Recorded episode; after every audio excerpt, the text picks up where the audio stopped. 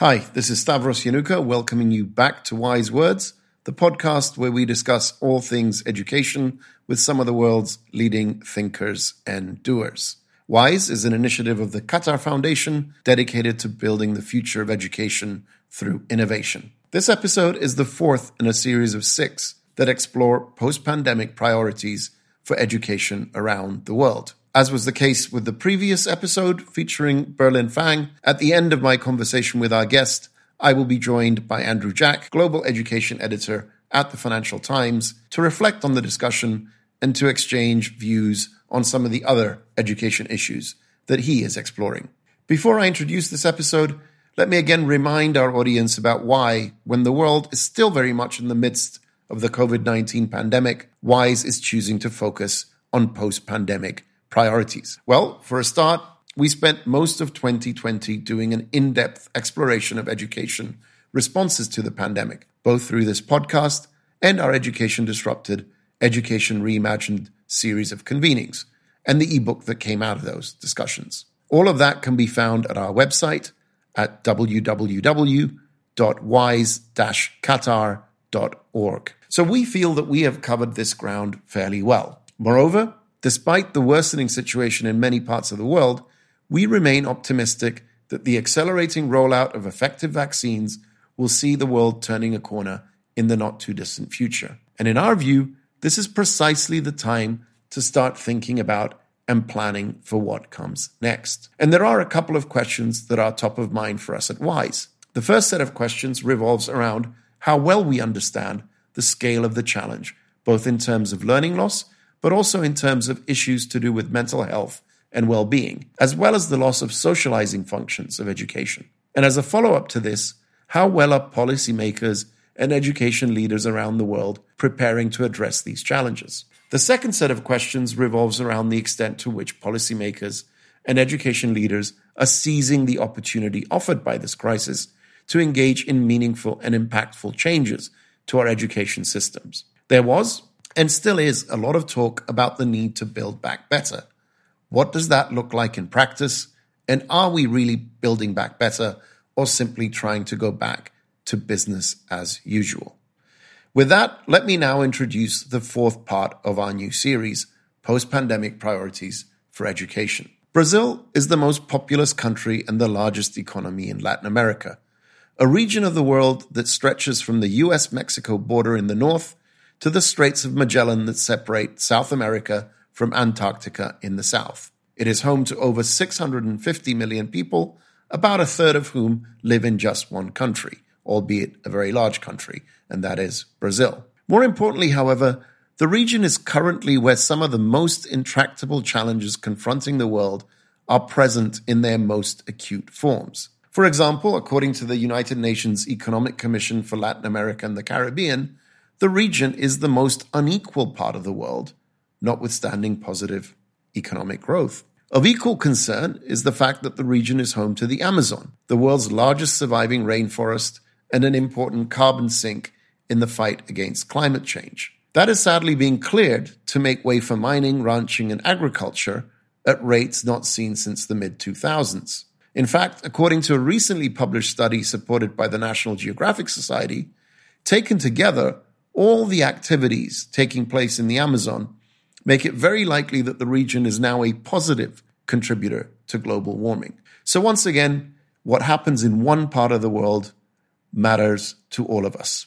Now, to help us navigate recent developments in Brazil and the broader Latin American region, and to reflect on the post pandemic priorities for education policy there, it's my pleasure to welcome to the podcast another good friend of WISE, Claudia Costin.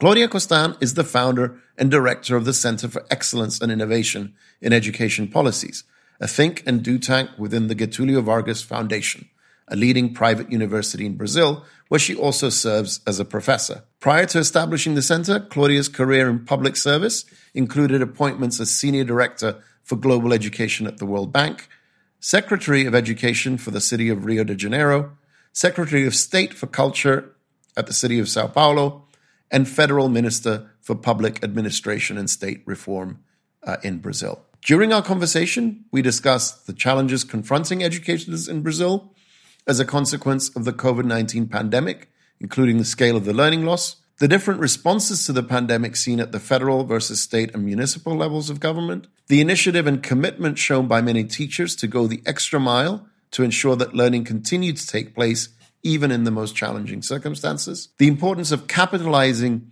on the newfound respect and appreciation of teachers to invest in their professional development, seizing the opportunity offered by the crisis to pave the way to a more agile education system, the role that civil society can play in advancing the case for reform, and many more topics. With that, please join me in conversation with Claudia Costin.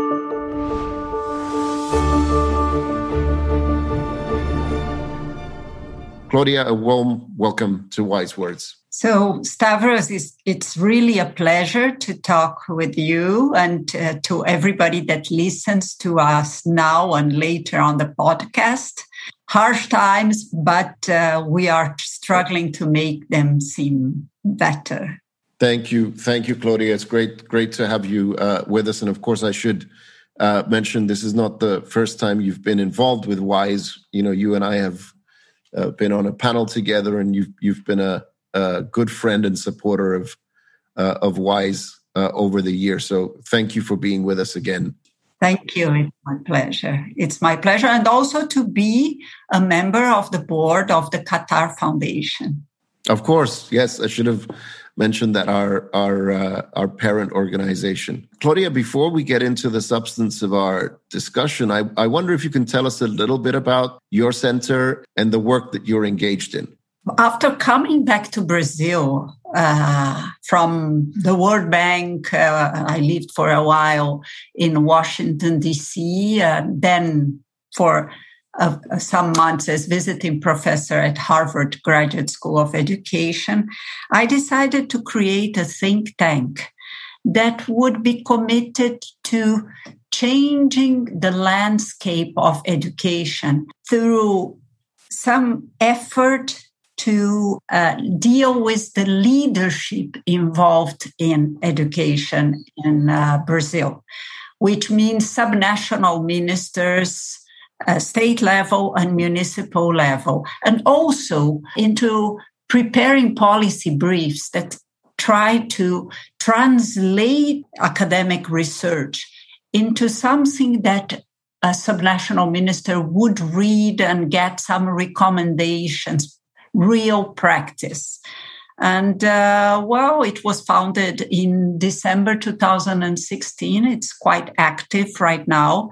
We are in the middle of a big crisis in Brazil, as you may have heard, not only connected to to the COVID, but to the impacts of COVID. And so trying to ensure that every child that is eventually at home, not, not back to school as yet, uh, is learning to as a mitigating strategy to change how things are moving. Claudia, tell us a little bit also about what what has the situation been like in uh, in Brazil and, and more broadly in Latin America over the last year or so. Well, uh, unfortunately, we've been hardly hit by the pandemic.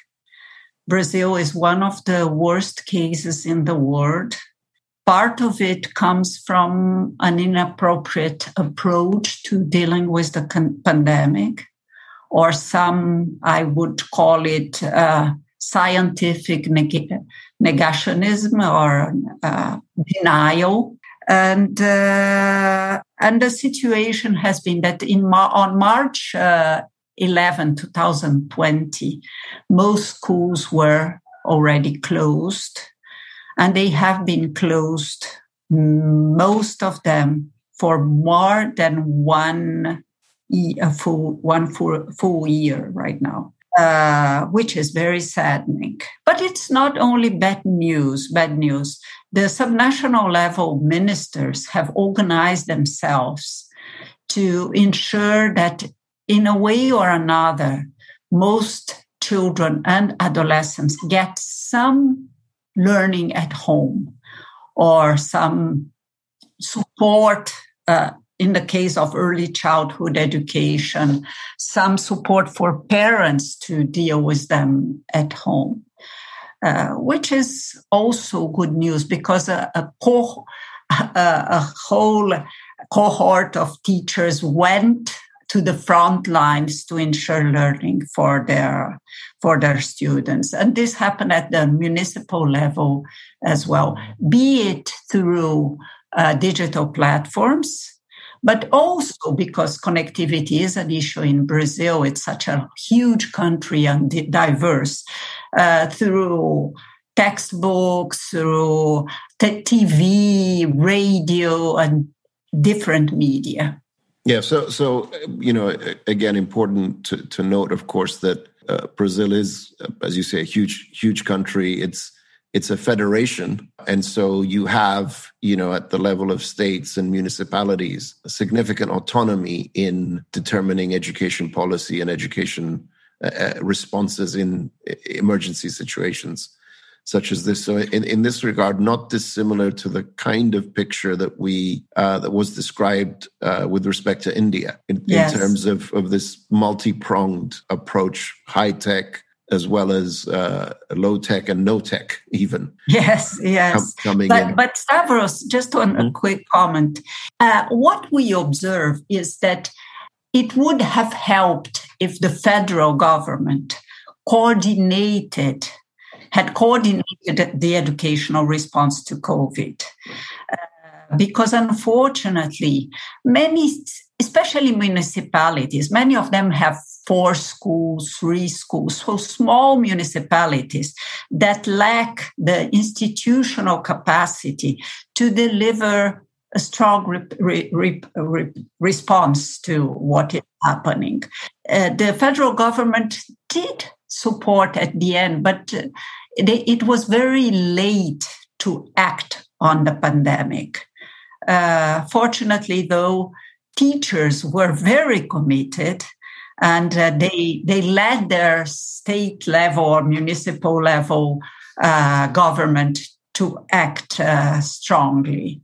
And now some schools start to reopen, and uh, we are seeing what has happened during the isolation period. You know, again, the the you know the the incredible role that teachers have played, you know, during this this crisis is something that we've you know we we've heard from uh, from from other guests on this podcast, and again, I I can't help but draw you know the analogy with with India, where uh, uh, Rukmini Banerjee, who I'm sure you know as well, you know, shared with us some of the um, stories from from India of of uh, uh, teachers going above and beyond their duty to help you know keep uh, education going. Can you can you share some uh, insights of of of you know examples of what happened uh, yes. or what is happening I, sh- I should say not not uh, not past tense it's still happening well, well you know that we have the, the amazon forest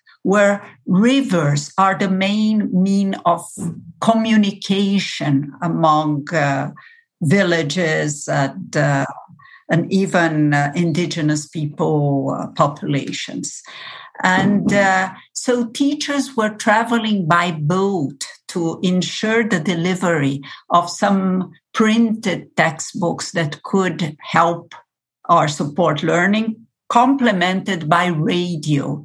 So classes were transmitted by radio in, and in a, an asynchronous approach, some uh, learning, uh, some responses from the the, the the students happen. And so parents later were able to travel by boat and go and give it back to, to schools. So this was one uh, such story. But in Belém, in uh, sorry, in Manaus, which is one of the cities in in the Amazon, uh, the state of Amazonas, uh, they built some time ago a, a media center to ensure that the river population could have access uh, to learning in high schools because uh, uh, there were no, uh, it wouldn't work to send physics teachers by boat three days to deliver a class and come back three days by boat. So they had worked in the past, something that Brookings Institution has even recognized as one of the 14 best uh, practices of ensuring learning at scale, the Center of Media of Manaus, where teachers were delivering classes through satellites and uh, small classrooms were built for 40 kids that had already were already at school age, uh, high school age, uh, so, so they they they could attend with just one teacher organizing the process of learning and interaction. And so during the pandemic, we could benefit from this that was built some eight years ago. And this was very good for many cities in the Amazon, and uh, Manaus was one such case. Uh, another case was a huge uh, flood happened in Goiás, which is in the center of Brazil. So the teachers traveled on horse, on horseback to to deliver printed text uh, textbooks to to the students. So many beautiful stories happened that show show the the commitment of the, the teachers. But what I would love is to, for us to learn from those beautiful stories and build it at scale so that we could have a educational policy that does not completely depend on such beautiful teachers, but uh, support those teachers. And just one other comment on that, that parents discovered the potential of teachers in Brazil. So now there is much more connection between schools and uh, households and uh, between teachers and families. Yeah. And again, that's I I I, think you'll find that's a, a global phenomenon. This this you know connectedness between uh, improved connectivity between the home and uh, and school greater appreciation of the role uh, that that teachers pr- uh, play in education. That it's you know it's not an easy job, uh, as as we all know. But also, you know, parents themselves, I think, are are perhaps also the you know the the other unsung heroes of of this pandemic uh, in terms of, of of their role in stepping in and and you know fulfilling again some of the you know the, the part play that a teacher would have ordinarily played.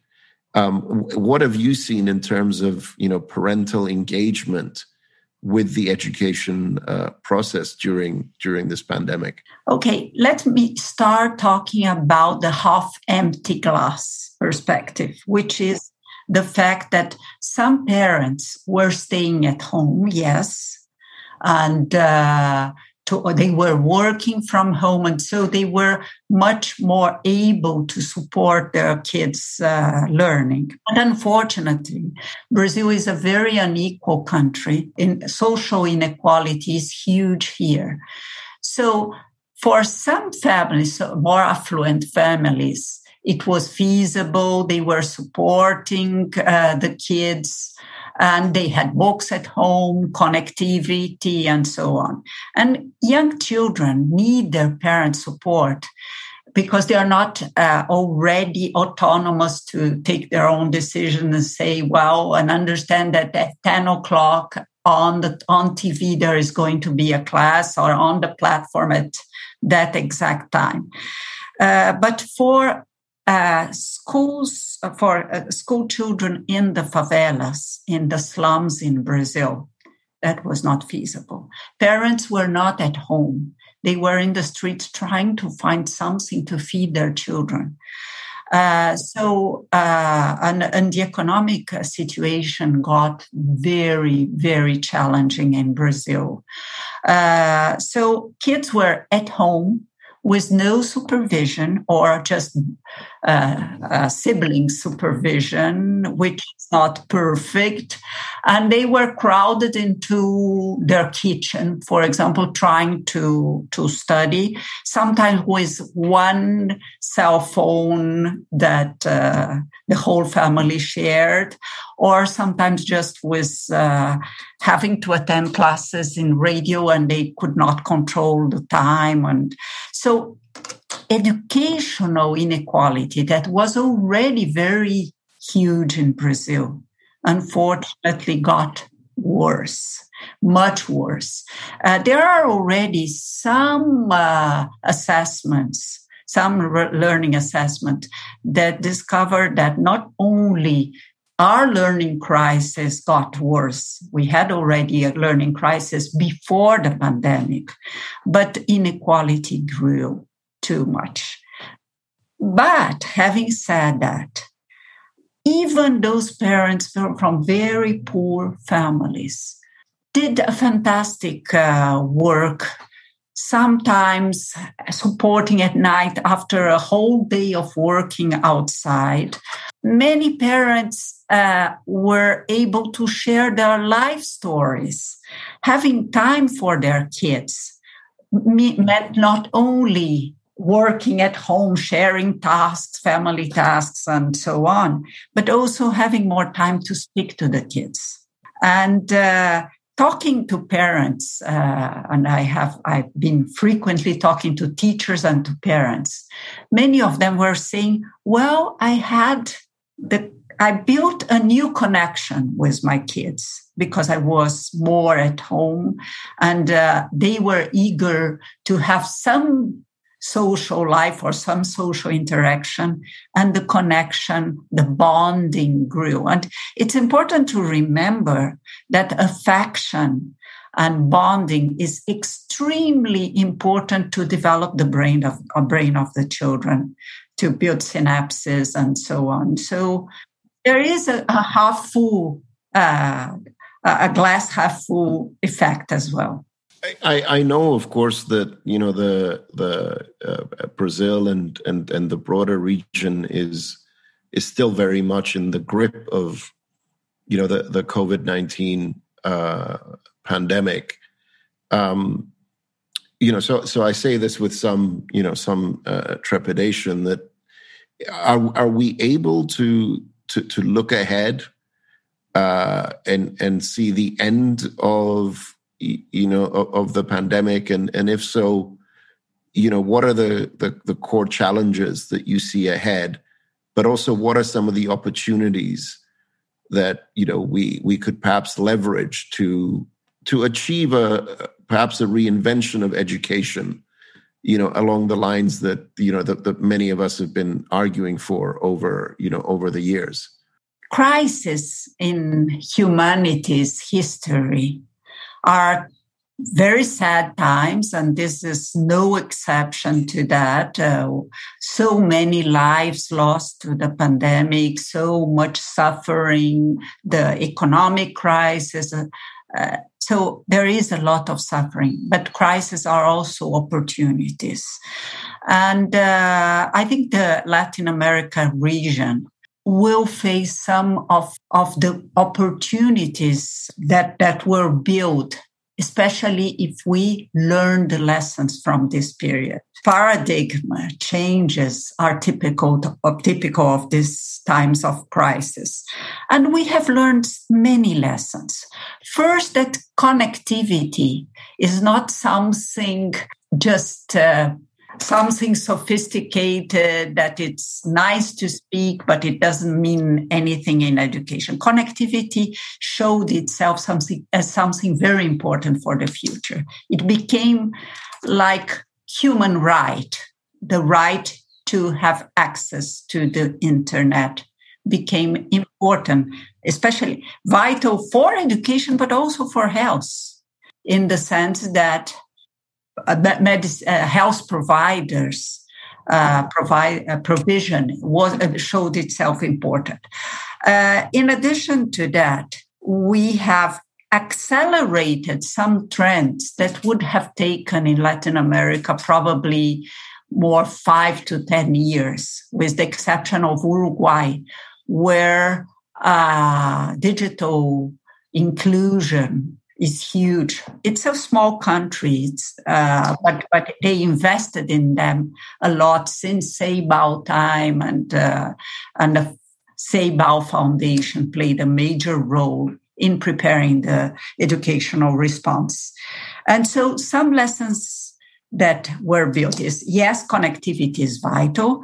Second, the teaching profession not only got more visible in its complexity, but we realize that we should uh, improve pre-service education, building in it uh, much more a more, much more practical approach. It's not enough to provide theory to future teachers to the most complex of the professions. It's important to connect theory and praxis. That was something that we have learned during this period. And also with professional development, we should prepare for hybrid learning, not only looking at the equipment and connectivities, but how we build a much, a much more hands-on approach to learning, working on student engagement and student agency in the process of, uh, of learning. I don't believe then when classes return, uh, when schools reopen in most of Latin America, we will return to the same school. We will return to a school where teachers are much more valued and are eager to be prepared for times of revolution for 4.0, where it's not enough to teach basic skills to, to kids, but teach them how to think critically, think deeply. Uh, collaboration will be become a major uh, trend among students, but among teachers as well. Teaching is not a solitary profession. It's something that we build in teams. And that's how we would be able to change education. Yeah, there's. I mean, there's a lot in what you've, you know, what, what you've uh, uh, said there, Claudia. And I think, you know, you touched on, you know, obviously the role of technology, uh, but also really the, the the primacy of of human connection. If I can, you know, if I can put it in those terms, um, that's still critical. What have you seen in terms of you know teacher training because you know i think the aspiration that, that you've expressed that you know we're going to go back into a you know a different classroom. Some of that requires you know teachers to receive a lot more attention in terms of their training and professional development and you, you mentioned that um, uh, as well. What have you seen happening at, at, at the moment in brazil and uh, and Latin America that leads you to be optimistic that indeed we're going to see greater investment in the uh, professional development of our teachers? Well, Stavros, I have to make a disclaimer. I'm an optimistic person, so uh, it's easy for me to see the the to to build some wishful thinking. But uh, there was some research done especially in Brazil, uh, on how the teachers connected to the challenges they faced during these harsh times. And they were quite challenging for teachers because many teachers also had their kids at home and uh, they were trying to work through uh, means that they were not prepared for. But something that they revealed, they, they were uh, there is an institute that is called Peninsula uh, Institute that did some research at the beginning of the pandemic and then by the end of 2020 with teachers, with a huge uh, number of teachers. And what they discover is that at the beginning, they were getting frustrated, burnout, uh, feeling unprepared to use digital devices. Uh, or TV uh, or radio. But at the end of the year, they expressed some uh, satisfaction with uh, having successfully faced the challenge. So uh, they learned by themselves. It's not that there was a national effort to train the teachers.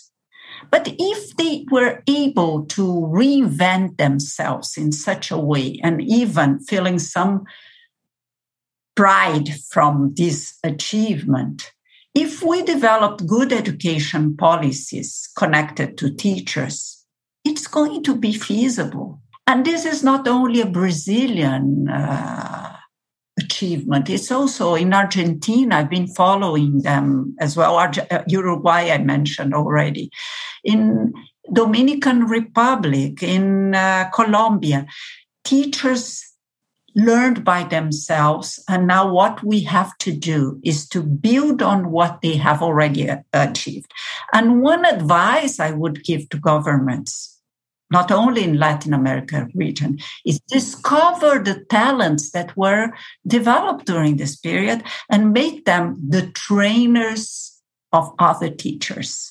Instead of hiring very expensive uh, uh, trainer providers, discover the teachers of your own countries that were successful in teaching in another way. Because when we go back to school to a school perhaps reinvented we will need the same part of the same skills that were needed in these times of emergency no that that that is interesting now you, you know you mentioned also earlier that uh, you know obviously that there'd been some research that that shows you know significant learning loss um, having you know taken place, particularly amongst um, underprivileged uh, uh, chil- children in underprivileged communities.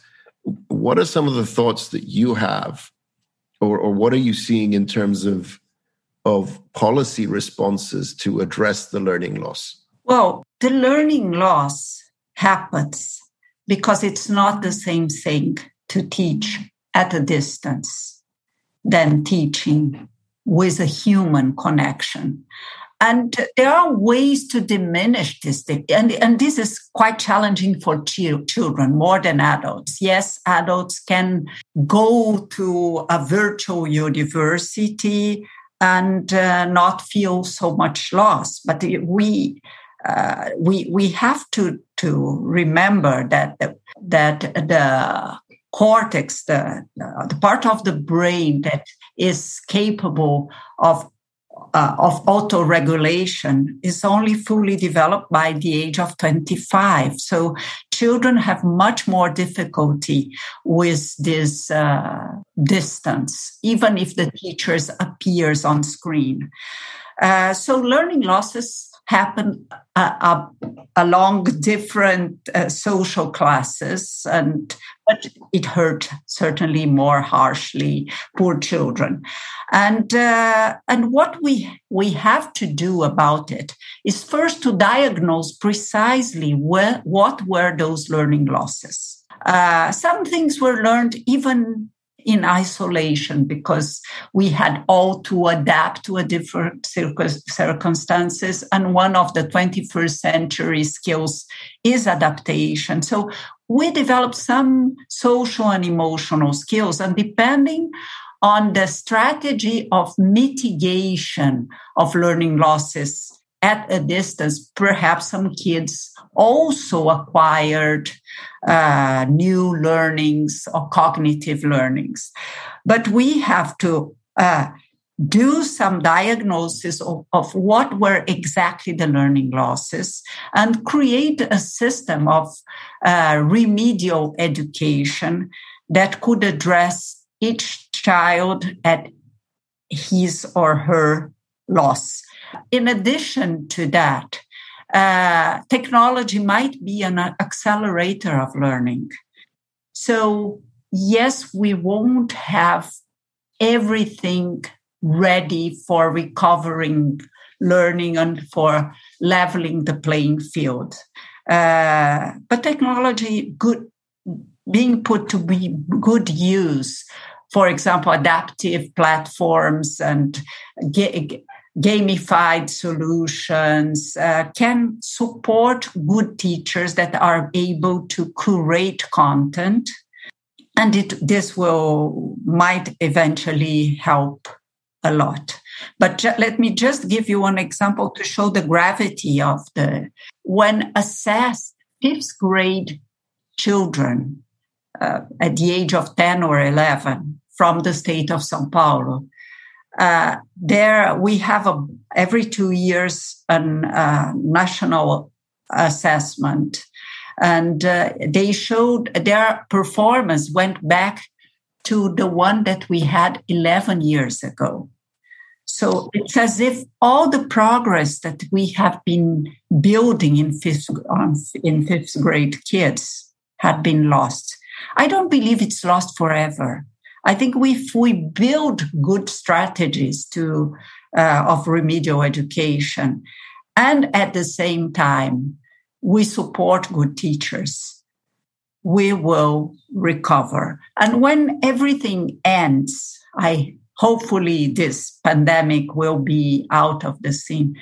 We will have built not only learning, significant learning for kids recovering uh, their losses, but also professional learning for teachers to go, as I mentioned before, go back to a different education where inequalities in education, inequity, uh, will be something of the past. We have to remember that SDG 4s for states that we should have ensure to every kid quality and equity and promote uh, lifelong opportunities for all. And and do, do you see that that policymakers are sensitized to this? They're they're aware of the challenge. They're they're thinking about, you know, as you say, how do we put in place that you know those those remedial programs, you know, to to allow. And I, I agree with you. I mean, I, I the, the learning loss need not be permanent you know you can you can certainly reverse it you know for for uh, future cohorts but my concern primarily would be with you know the the the, the present cohort that's that's uh, you know can we you know and again depending on where they are in the education uh, system they will you know they will need more or less you know less uh, support but in my view it's incumbent on on us the adults, if you will, that we, you know, we we invest in the remediation, that we invest in allowing them to uh, to to uh, capture what they didn't have the opportunity to capture uh, earlier. Well, I don't want to sound too naive, but I lived that uh, in Rio when I was uh, Secretary of Education of the city of Rio. Uh, Rio is uh, a very unequal city. Brazil is very unequal, but but Rio is particularly unequal. And uh, we, in a city that has been already the capital of the country and uh, that uh, has some of the intelligence centers, the most uh, important uh, cultural and scientific centers, uh, kids were not learning at, at public schools middle class and upper upper uh, the elites were sending their skills kids to private schools. And the kids of the slums had an unequal chance to learn in public schools. And so what we decided to do is to first uh, wipe from under the carpet the kids that were still illiterate up to sixth grade and address that issue specifically. So we built very important. That was prior to the to the pandemic. Uh, so uh, we look at the learning difficulties of every child, and we did uh, an affirmative action, giving more to the schools that were in the middle of the slums. 155 schools were in areas controlled either by the militias or the drug dealers. Uh, and there, we paid more the teachers that went, wanted to go there. Uh, we invested much more in professional development. Uh, we uh, gave the best equipments, computers, uh, health support for, for kids and teachers were given to those schools in a program that was called Schools of Tomorrow. In two years, in the national assessment, uh, those schools improve learning outcomes in 33%. And uh, school, school evasion re, uh, was reduced, was halved, was uh, diminished uh, to half. So uh, it's feasible to deal with the present cohort. But we have, we, we cannot hide those kids. We have to identify them and give them the access to quality education, the, the, the, quality of remedial education they need. First, see if we have illiterate kids that, because it's very challenging to, to teach to read and write at a, a distance. Uh, ensure that they have additional hours of learning uh, ensure that uh, they have the support they need and that their families also have the support they need. And this is feasible. It depends on, on as you mentioned, on good policies and to from, uh, from civil society to press politicians for this to happen. And even in a situation, and we live in Brazil, unfortunately, with very little support from the federal government. But we, even in this harsh situation, the Congress has changed some laws and regulation to ensure more learning. And we have to bet on that possibility and in additional uh, investment in education, which I hope will happen. Why do you think, Claudia? It's it's first of all, I mean that's that's uh, a, a, remarkable achievement, uh, you know, during your tenure as as Secretary of of Education of of, of Rio, and and I mean, just in case any of our listeners are uh, in any doubt, you know, Rio is is is a city with with a population I think that that rivals many small countries. So yeah, six million, six, six million. million. So it's you know it, it's uh, you know it's it's uh, it's a big place. Um, why do you think it's it doesn't happen more often? Those kinds of you know targeted interventions, you know, with with sort of clear uh, you know clear beneficial outcomes, you know, in in a relatively short period of time. Mm-hmm. I mean, two years is not uh, is not forever. Why does it not happen more you know frequently in the education space why are we struggling you know with the sdgs with you know i know this is a very big question but but we don't often hear stories you know like this. I think there are two factors. First we don't hear about such stories because we don't build consensus on the importance of public policies. In times of populism it's much more fashionable to speak about silver bullets that will solve magically all the problems at the same time. For example, to give you just one example, there are people uh, in Brazil right now discussing that what we need is homeschooling, which is unbelievable. Unbelievable. Nothing against some homeschooling provi- legal provision existing but it, definitely this is not the solution to to education.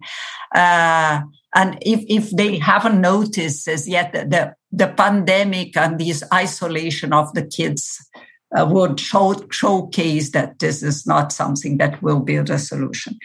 Uh, the, the importance of building a cohesive approach to education transformation was taken here in Brazil with some pressure from civil society, from an organization that was created in 2006 that is called All for Education, in Portuguese, Todos pela Educação.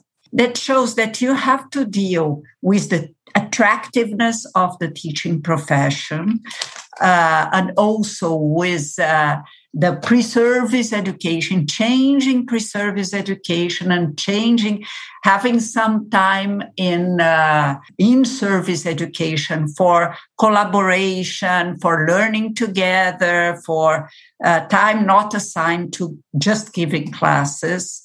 Uh, also to change the approach to infrastructure having a, an infrastructure that doesn't need to be sophisticated but needs to have the basics a good school library uh, a good uh, school library some labs and uh, and some classrooms where kids can sit together can uh, have uh, something that in the heat of Brazil is not, you need even air conditioning to have the possibility of teaching and learn. Uh, so it's uh, it's a, it's not only an approach of the, the, do this one thing and everything will change. You have to do some different approaches, and that early childhood makes a huge difference especially having a good preschool for four and five year olds. And that is a way of leveling the playing field. So we didn't do just the approach to the slums. We did it in a context where we created a curriculum, we uh, did some uh, professional development based on that curriculum. We assessed learning, we monitored, we worked with data, not only with uh, with uh, narratives. Uh, so so that helped a lot uh, to make this change in a short time because it was complemented with other approaches. And, and and do you see again? You you spoke, and I I fully uh, endorse, you know what what you've uh, what, what you've just articulated, which is you know th- th- there is no you know silver bullet solution. You know it, it's a, a multitude of interventions need to happen. But i guess the the hopeful uh, takeaway from you know from from this conversation is is that it's imminently doable. It's it's it's it's possible to make these uh, interventions and to get them uh, to to stick.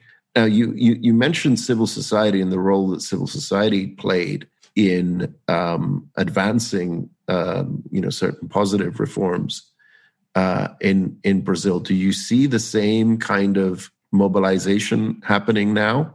You know, around what you know what to do post post COVID. Yes, certainly.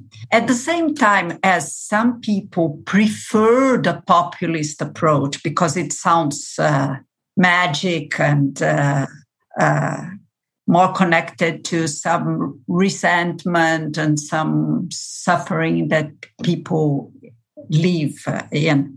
Uh, I see a huge mobilization that happened not only with education but with food provision because we you can imagine that uh, starvation is becoming something that in Brazil in two years ago we wouldn't imagine that would happen. But the civil society organized itself to support food for everyone who is suffering from uh, food deprivation, and uh, and then this todos pela educação, all for education, is still very active.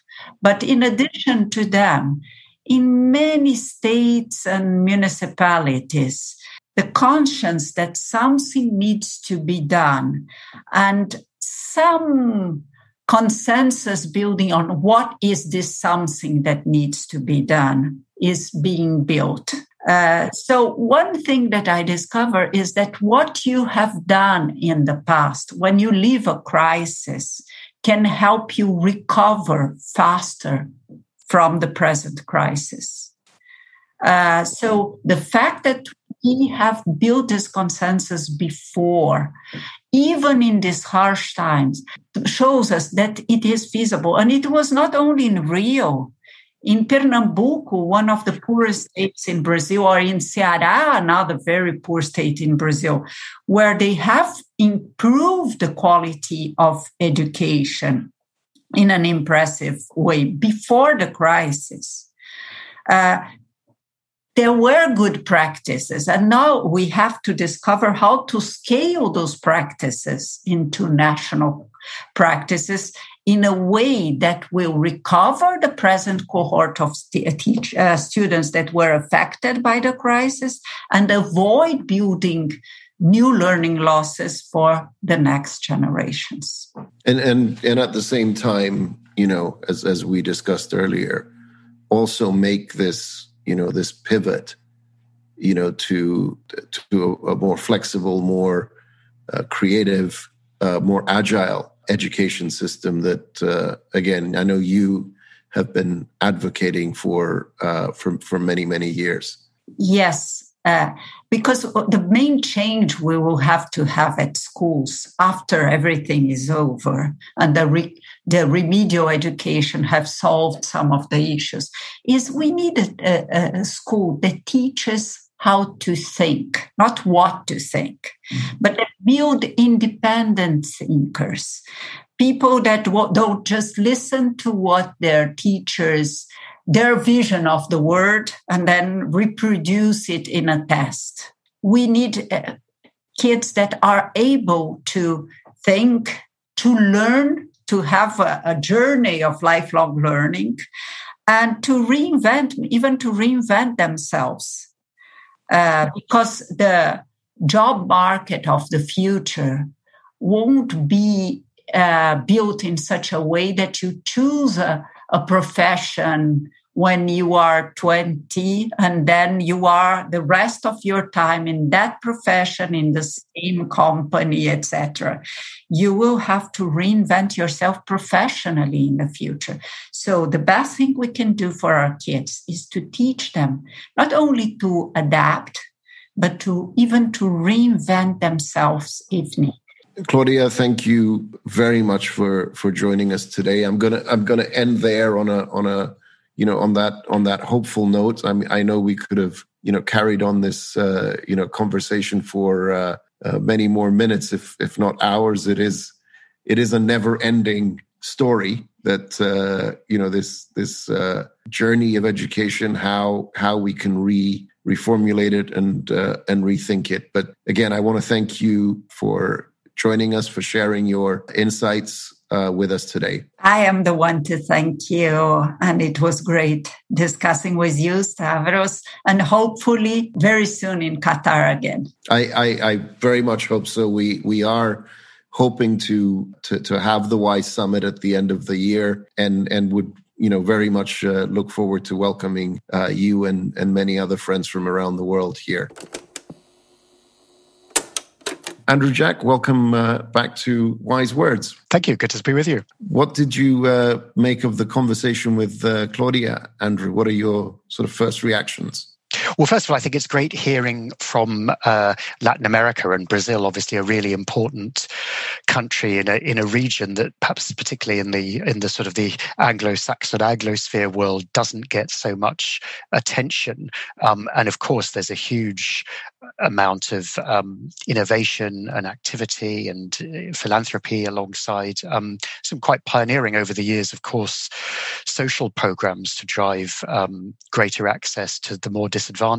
So it, it really interesting to hear that situation. Of course, quite tragic in terms of the the very heavy burden of coronavirus. So very sobering to hear about those challenges, and unfortunately, perhaps at the federal level, not the most enlightened leadership one would have hoped in terms of um, tackling coronavirus, but also thinking more generally about um, social policies, including education. So I think uh, at the high level, a kind of sobering reminder of continuing underlying issues of inequality and poverty that are kind of real structural drivers or barriers to improved educational outcomes. And then, of course, overlaid in the last year or so by um, a, a kind of quite challenging and in some ways kind of uh, underpowered response, particularly at the federal level, to uh, tackling coronavirus, which of course has had a huge, if not disproportionate, um, burden on uh, school age children. And yet, all that said, I think uh, you know, coming out of the conversation, a good reminder that there are these real hotspots of innovation and uh, activities at the local level very often, and commitments by communities and by teachers themselves, whatever the level of funding or political willingness to to respond and try to adjust to the pandemic. Yeah, no, and and I was you know I was um, preparing my uh, my little intro to uh, to to the episode and and reflecting on you know why we should care about you know Latin America. Uh, I mean, beyond the the obvious sort of human human interest uh, that we should you know we should have for every part of the world. Uh, it is in in many ways um, the the arena in which you know some of our most uh, intractable challenges are presenting at their most acute. So if you take uh, inequality, uh, for instance, I think the UN has Latin America as perhaps the most unequal uh, region in our world, and it's you know it, it's a condition and a situation that goes back, of course, many many years, has roots in in in uh, the region's particular history but it, it is you know it is an arena where you know we see the the global challenge of inequality play out perhaps in its most extreme form. And then of course there's there are also all the challenges to do with you know with with the environment and climate change and the deforestation of the amazon. Again you know it, it this part of the world is where all of these things are playing out and and therefore observing the responses and the policy approaches to tackling some of these challenges, I think I think becomes very very pertinent. Yeah, I think both both COVID and climate change, as you say, the role of the Amazon, the role of the so-called Brazilian variant, um, they they are reminders of how uh, interrelated, you know, and how how much uh, we can't ignore what's happening in other parts of the world. And of course, it's a huge Brazil itself is a huge economy, a big population, um, so a big impact, and as you say, also kind of a very long-standing legacy of inequalities. But that means there's pockets of wealth and resource, um, which have driven lots of innovation, and of course a very active, um, I suppose, community-based sort of response as well, which has also driven responses and innovation uh, even from more neglected or poorer communities. So yes, it's a really interesting place to to look for um, both tensions, but also um, positive responses to many policy issues, including education. Absolutely, and you know, once again, we we heard I think some very um, encouraging and, and indeed inspiring stories about the you know the, the role that that teachers have have played in uh, in in stepping up and going you know going the extra mile, doing uh, above and beyond what uh, one might have expected of them, just to sort of keep keep the learning going, making sure that that learning material reached the kids even in uh, in some of the most remote regions uh, of the country. Yes, I mean it, Brazil obviously has been a, a template or maybe an extreme example of, of, of a lot of the the trends that we've seen, both the longer term challenges in education, but also particularly the impact of the pandemic on schooling. And so that resonated to, to hear a lot of those points, yes, about, as you say, the engagement uh, and a kind of fresh focus and understanding of the importance of teachers, um, the connections, uh, intensifying relationships perhaps with parents and the wider communities outside school, the links between you know the, the more kind of core pedagogical um, challenges and actions, but the, the, but those wider structural barriers around um, poverty, around food and nutrition for for many uh, children from lower income backgrounds, and of course the huge issue of the digital divide and therefore the access or lack of it to technology to allow continued and remote learning. And I think you know obviously now, like in many other countries, the focus is partly on clearly how to return to school, how to assess and make up for, for lost time and learning in recent months, but but also the important nuance of not just thinking about, as it were, academic achievement uh, and, and, basic kind of core educational skills, but that whole social and emotional side, given the the big stresses that children have have been through in recent months. No, absolutely. And uh, I mean, one of the topics that we we touched on uh, uh, quite a bit with uh, uh with Claudia was, you know, the the, the sort of different uh, layers of government and and what they did or didn't weren't able to do to, to to support educational continuity.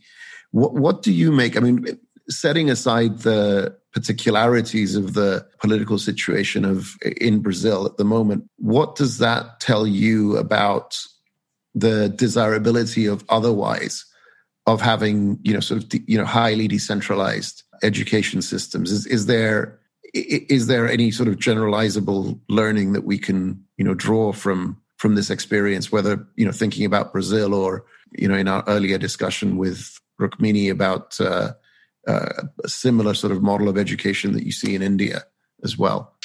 Yeah, I mean, I'm I'm not an expert on Brazil, and I think that um, you know, it's yes, it's it's quite difficult to draw very high level lessons. Um, I mean, I I think overall, um, and I think you know, you could apply this to public health in the context of COVID, uh, or to general political uh, structures around the world. Um, the more local people and communities are empowered, uh, the better in terms of both tapping their resources, um, getting engagement, holding local political and other decision making leaders uh, to account. Um, so, on the one hand, I think you know it's really important that uh, right down to the level of the individual student and parent and teacher, there's sufficient empowerment to be able to, to be flexible in response. Um, and just in the, in the same way as there's a big, an international debate and discussion at the moment in education about um, assessing uh, where children have got to.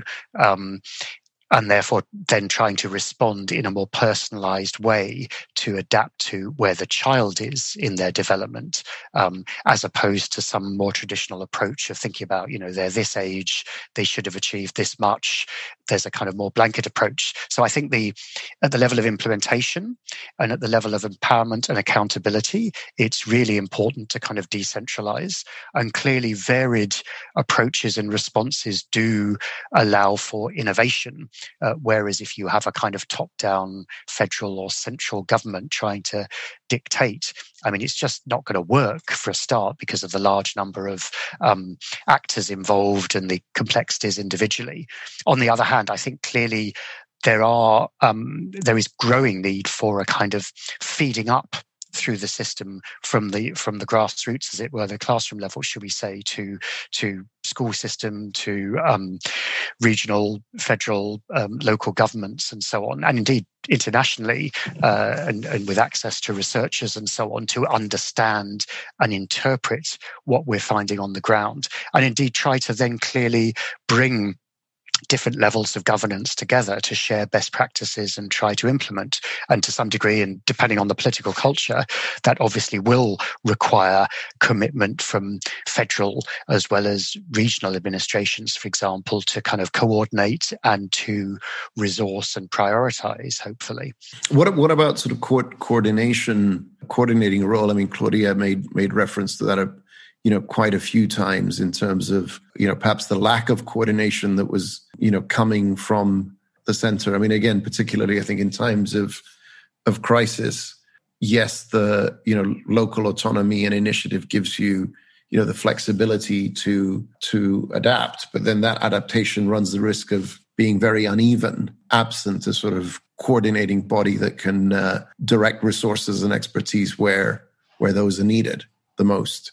Yeah, I think that, I mean that that resonated very much. I mean, clearly, in as far as possible, there's a need for for data and insights and best practices to be shared, and then for kind of nimble responses where you know kind of better results are being demonstrated and clearly um, higher levels of government up to uh, up to national and federal levels in different countries um, should absolutely be involved in that and perhaps be setting some general guidelines and facilitating and as we discussed resourcing um, rather than necessarily then dictating or going you know kind of too far down the chain of command to try to impose a particular response. And of course the more one has decentralized accountability, um, hopefully the more then there will be pressure locally if there's understanding of you know better practices elsewhere to drive and implement those in the different uh, places uh, around a country or indeed more generally around the world. So yeah, so I think um, I think that's in, that's incredibly important, and it's a lesson that we need to see a lot more of. Though, as we've discussed before, of course, you know, education is clearly only one amongst many priorities, and perhaps very often does tend to fall off the um, the agenda when um, policymakers, politicians are working on relatively short uh, election cycles when education is so difficult to kind of track and measure and to demonstrate results in the relatively short term and when particularly in like the current era there are so many other pressing priorities for kind of adaptation response reconstruction economically and socially in the in the kind of later stages of the pandemic. Um, another sort of recurring theme uh, you know that, that i saw is uh, is the one around you know the, the the newfound again appreciation and respect you know for for teachers and the teaching profession in general and I think you know you know Claudia expressed that you know very uh, uh, very well, and and then also uh, in a sense expressed the hope that you know this newfound appreciation would translate into investment in the professional development of uh, and training of of teachers.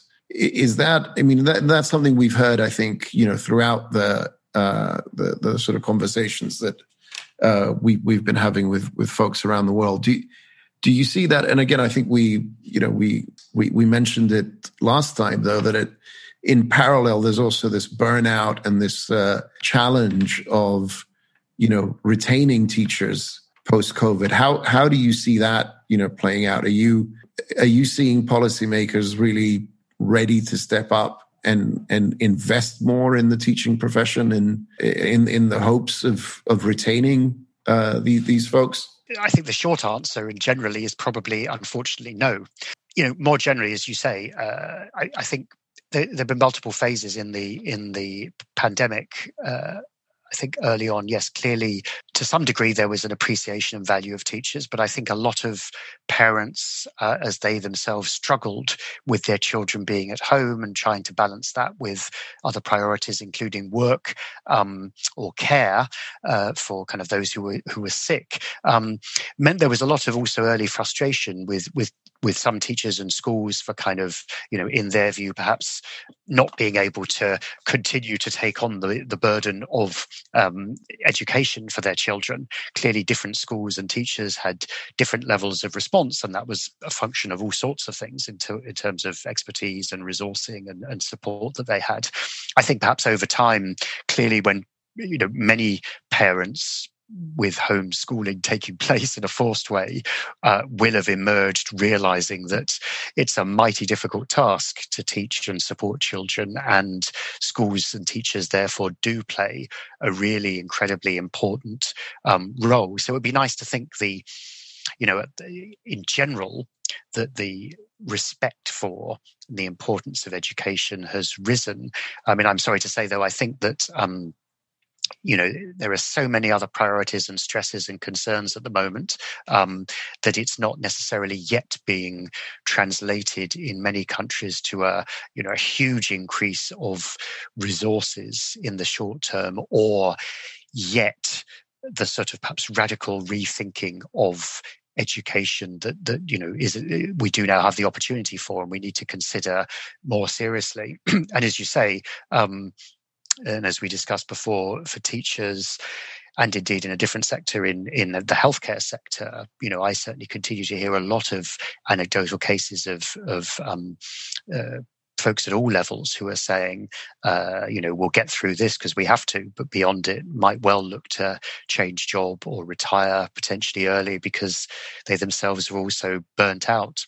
So I think some, you know, prom- promising ground in principle some real challenges in terms of prioritization and focus in practice about how far that will lead to um, you know the, the big opportunity that there is potentially ahead yeah, it's a it's a sort of sobering note on which to sort of end our uh, our reflection on the conversation with uh, Claudia. But but again, thank you for that, Andrew. And uh, let me uh, let me ask, what else has been on your radar these past uh, few weeks? I, I saw you had a, a piece on executive education in uh, in in the Financial Times a couple of days ago what were your uh, insights uh, there that you were sharing with? Yeah, I mean, at the higher education level, uh, yeah, we just came out with our our latest annual assessment looking at executive education. So this is really um, what skills uh, future managers and leaders in companies and other organizations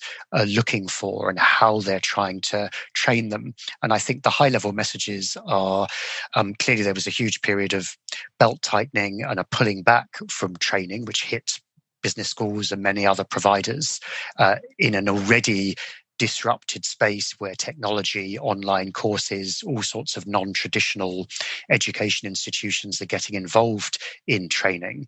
Um, I think the kind of the bright spot out of that is, you know, there are new approaches that um, online, whoever is the provider, offers potential for a greater democratization of continuing learning and training. So a lot of employers are now looking at training as actually a really important investment, um, partly for retention of staff after demotivation, as well as for promotion and equipping the right groups, and also thinking beyond perhaps more senior people to a kind of giving a wider range of training resources to a larger group within uh, companies and other other organizations. So that's at the higher education level. Um, the other thing in recent weeks, we've come out with another series of articles in our investing education series, which is very much focused on um, what governments, donors, countries need to do, particularly in primary school level and more basic education uh, around the world. Because of course we're coming towards the um, the summer when the UK is hosting the G7 meeting and co-hosting the Global Partnership for Education funding round for the coming years. Um, and so there's an increasing attention on what policymakers need to do. And the big debate there, amongst others, is you know what age, what types of intervention need greater focus. Certainly, it seems to me the level of data, the mechanisms for accountability remain very weak. The variety of potential programs um, is good in some ways, but perhaps risks not providing enough prioritization and therefore kind of perhaps disabating um, best efforts and risking leaving us further behind on top of COVID in efforts to achieve the fourth sustainable development goal around educational outcomes by the end of this decade. So there's a real need for perhaps greater focus, a redoubling of efforts and accountability around all of that, the need for a focus on so-called foundational learning, early years education, and then basic literacy and numeracy as the building blocks on which to advance into secondary and hopefully then go on to a um, rewarding uh, life uh, after school. So that's the second area of focus. So the the the other thing I've uh, written about actually is more EU UK focused, um, and of course on top of uh, sadly big cuts to aid that we've seen in the UK in the last few weeks, which are raising lots of concerns in education, in health, and beyond, and could risk being own goals for the UK. We've also seen the sort of the post Brexit implications of new immigration controls that are, for example, making it much more difficult for um, young uh, students as au pairs or as language assistants or interns to come to the UK to continue to kind of ensure that healthy interaction and build up a more kind of internationally focused and connected next generation. And just a final area, yes, which you know we we, we launched through our schools program a number of uh, competitions. So we recently also published the outcome of a sort of call out to students around the world that we did with the World Bank, um, talking about essentially what the next generation, those still in school or recently left, would themselves uh, advise in terms of post COVID recovery. And to me, uh, this is a theme we've talked about before. I think one high level message is around um, the the power, but the real challenges of technology, both in terms of um, varied levels of access to it, of course, very very strong message, um, but also uh, the need for flexibility and adaptation. You can't just, as we know, flip from a kind of in person classroom to exactly the same format and content and style when you're dealing remote. Um, some people, of course, are on at best SMS or relying on radio or television. Others may have access to more sophisticated devices. But in all of those contexts, a, a clear message, I think, from many of the students is, you know, you need to adapt. Um, and again, that sort of, despite you know, in principle, the younger generation being very tech savvy, I think a real sense that they feel they've missed out on personal interactions, face to face experiences, and again, those of social emotional skills and a real appetite to return in person to school and, and think of education in the future in a very different way and not one that's just purely driven by technology either, which, but in which indeed going back to our earlier point, the role of teachers and of human interaction is just absolutely fundamental. Becomes critical, absolutely, and and yeah, and and again, the the you know the presence of of the digital divide also necessitates you know governments really to to start thinking from now about investing to uh, to, to bridge that, which is something that uh, also came up, I think, in your uh, investing in education report not just to you know repair the learning loss, but also to you know to put in place mechanisms to allow everyone uh, to benefit from what technology has to offer. Yes, absolutely, and I think clearly there is a role for technology. Um, there needs to be an awful lot more kind of rigorous drilling down to understand where it's most relevant and to kind of measure continually what value or what potential side effects, as it were, are being created around it and to, and to build it into a much more holistic approach to how education is delivered and what the, what the resources are. So yes, I mean, a lot of the kind of, you know, there was this discussion, wasn't there, in general and including in education about building back better. You know, there's, there's more of a phrase now about, you know, building forwards better and not just essentially trying to catch up or remediate after a period of, of loss or slowdown or intensified sort of limitations over the past year, but to really think more boldly about um, a different sort of education for the future. And it's not just about catching up, it's about um, really elevating in different ways approaches and content and insights for uh, the coming cohorts going through schools around the world. Absolutely. Andrew, always a pleasure to have you uh, with us on the podcast. Thank you for uh, being on Wise Words. A pleasure. Great to, great to be here. Look forward to the next one. This is Bassem Hijazi, producer of the Wise Words podcast. Thank you very much for tuning into the show where we discuss all things education with some of the world's leading thinkers and doers. What did you think of this episode? We'd love to hear your thoughts and feedback, and you can reach out to us anytime on our social media channels, which you can find in the description. And of course, if you're new to the show, please do consider subscribing for more episodes just like this one. As Stavros mentioned in the intro, this season we're going to be taking a look at some of the world's post pandemic priorities for education. And we recently published episodes focusing on the United States, India, and China in combination with this one on Latin America. So stay tuned on our social media channels to be informed on our next episode set to release in June 2021. And finally, if you're tuning in on an iPhone or Mac, consider leaving us a review on Apple or iTunes as that really helps out the show. Once again, thank you so much for tuning in and hope to see you again next time on Wise Words.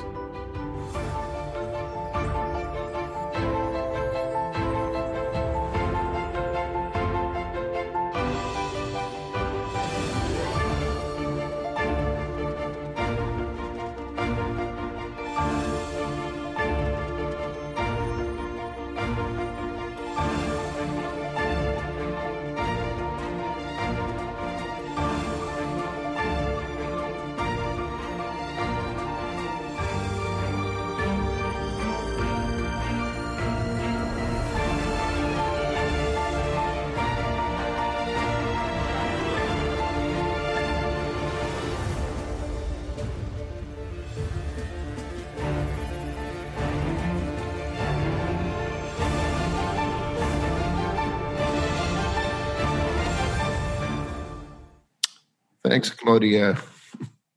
Thank you. Did you like the, uh, the conversation? Yeah, yeah. No, absolutely. How, how did you feel about it? Great, great. Yeah, yeah. a great opportunity. Uh, and congratulations on on the podcast.